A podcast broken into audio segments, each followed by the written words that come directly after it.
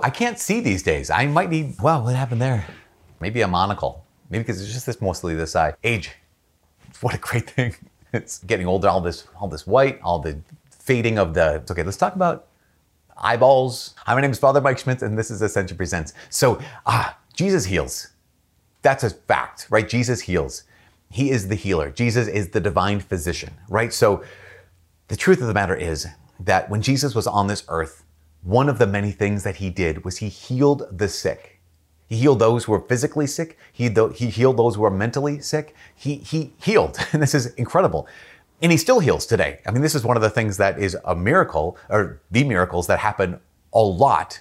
They don't always happen though. And that's the question, right? So, so Jesus heals, right? He, uh, in his life on earth, he healed, did a lot of miracles he still heals. And in the 2,000 years of the church, there are so many documented cases of miraculous healing. Jesus healed uh, people physically, healed them mentally, healed them emotionally, spiritually, all these healings that Jesus does. He's the healer. But the reality, of course, is that Jesus doesn't heal everybody. So the question is, why doesn't Jesus heal everybody?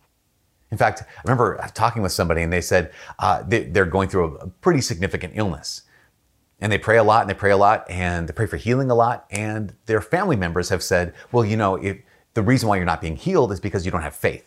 Uh, because faith is associated with healing, right? Of course. Faith in that Jesus can heal, oftentimes in scripture at least, is, is connected very intimately with Jesus' actual healing. And so what these family members were saying is, well, you know, the reason why you're not being healed is because you don't have enough faith. That's why.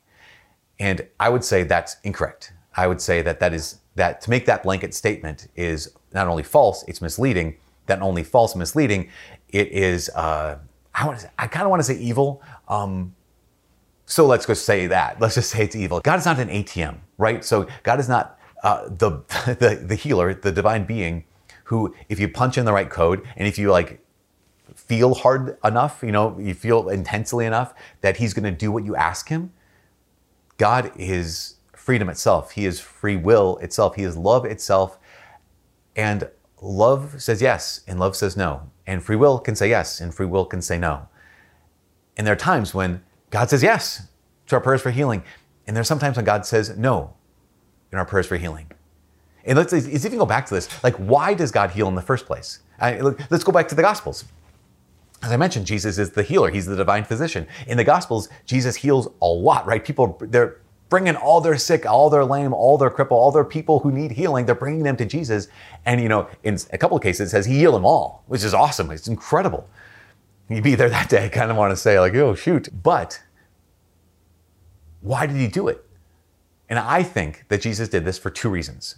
I think Jesus heals for two reasons. One, Jesus heals because he loves. I want you to know my love. I want you to know my goodness. I want you to know that you can trust me. I love you, so I'm going to heal, right?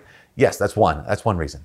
The other, I go back to John's gospel. In John's gospel, whenever Jesus performs a miracle, John almost always refers to it as a sign and a, or sign and, signs and wonders. Basically, that's the phrase, signs and wonders. We realize, okay, why would John call them signs and wonders? These are miracles. Well, because signs do something in particular. Signs point to something. So here is Jesus does a miracle. Well, actually, here's John saying, yeah, yeah, miracle, incredible, great. But it's a sign. It's pointing to something it's pointing to the fact that Jesus is who he says he is. Mark chapter 2, um, and Matthew, I think Luke chapter 6 as well, I think, uh, that these four friends have their fifth friend on a stretcher, kind of essentially a cot that they're traveling around with him, and they can't get through the front door, so they open up the skylight, right, make a skylight and lower them, him through the roof. It says Jesus saw their faith and said to the man, your sins are forgiven, right? So there's faith, okay, great. And there's forgiveness of sins. And then people say, wait, who but God can forgive sins? And Jesus is like, I know, right? He says, to prove to you that I have the authority to forgive sins, he says, pick up, rise, pick up your mat and walk. So in these cases, here's Jesus claiming to be God, to have divine power. And then he proves it, he demonstrates it by doing this miracle. So this is what the signs are, right? These are the signs and wonders. So Jesus heals because he loves, and he heals as a sign that he is who he says he is that we can actually put our faith in him. And that's why Jesus heals now, too, right? Jesus heals some uh, because he loves, not because he loves them more. Keep that in mind. If you're not healed, that doesn't mean Jesus doesn't love you as much as he loves someone else who does get healed, because there are countless stories of saints who spent vast amounts of their lives until the end of their lives in, in entered into incredible suffering, incredible illness. And God revealed his incredible love for them in that. So he loves, but he also heals these days so that people will trust in the gospel. This is the power of the gospel, I think, that St. Paul is writing about in 1 Corinthians.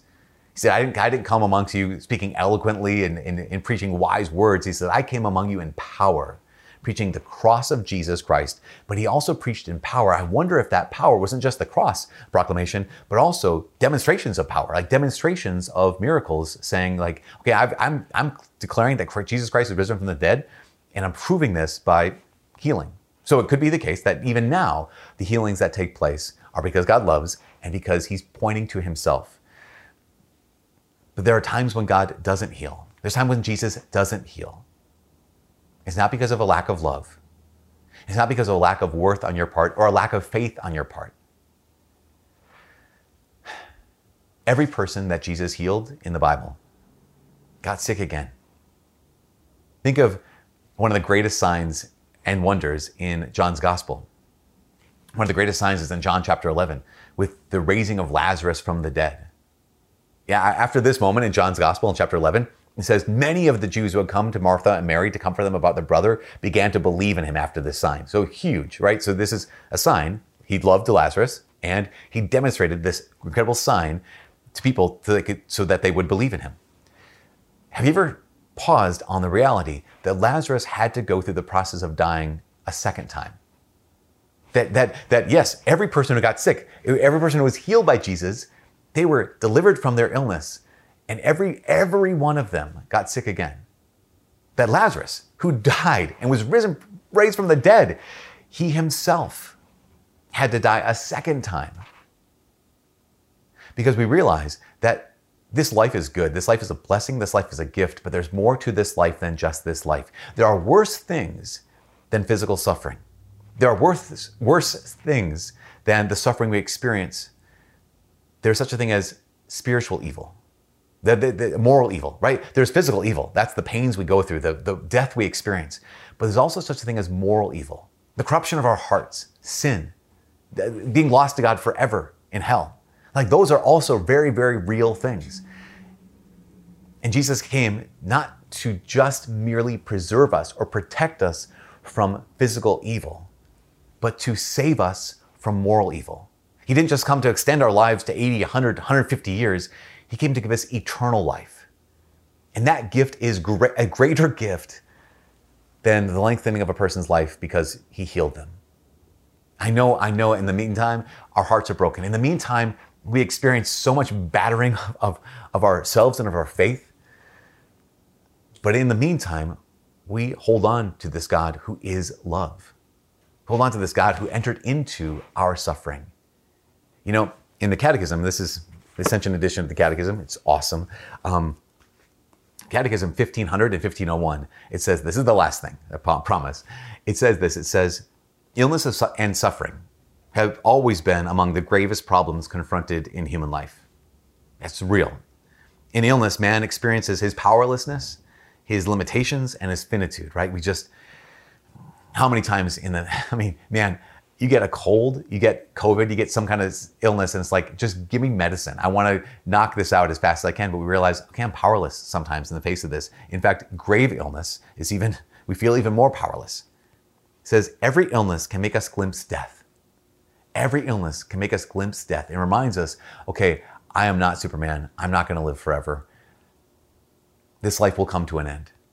The next paragraph, 1501, says this, and this I just want to highlight this for all of us. It says, illness can lead to anguish. Illness can lead to self-absorption, sometimes even despair and revolt against God. This is this is part of this. Illness can lead to anguish, self-absorption, sometimes even despair and revolt against God. But it also, the next sentence says this, it can also make a person more mature, helping him discern in his life what is not essential so that he can turn toward that which is. Very often, illness provokes a search for God and a return to Him. I have known some young people in my life who experienced grave illness and illness that claimed their lives.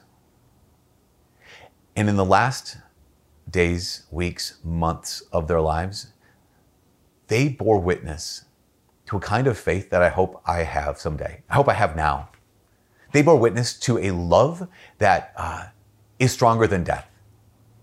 They bore witness to what it is to cling to the Lord, even when He doesn't give healing.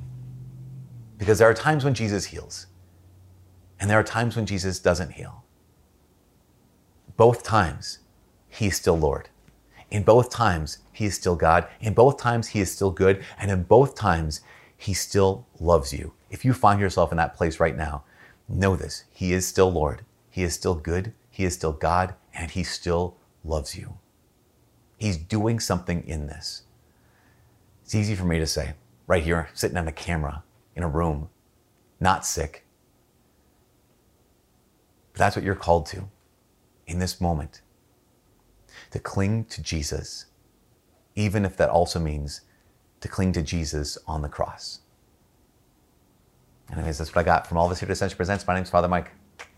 God bless.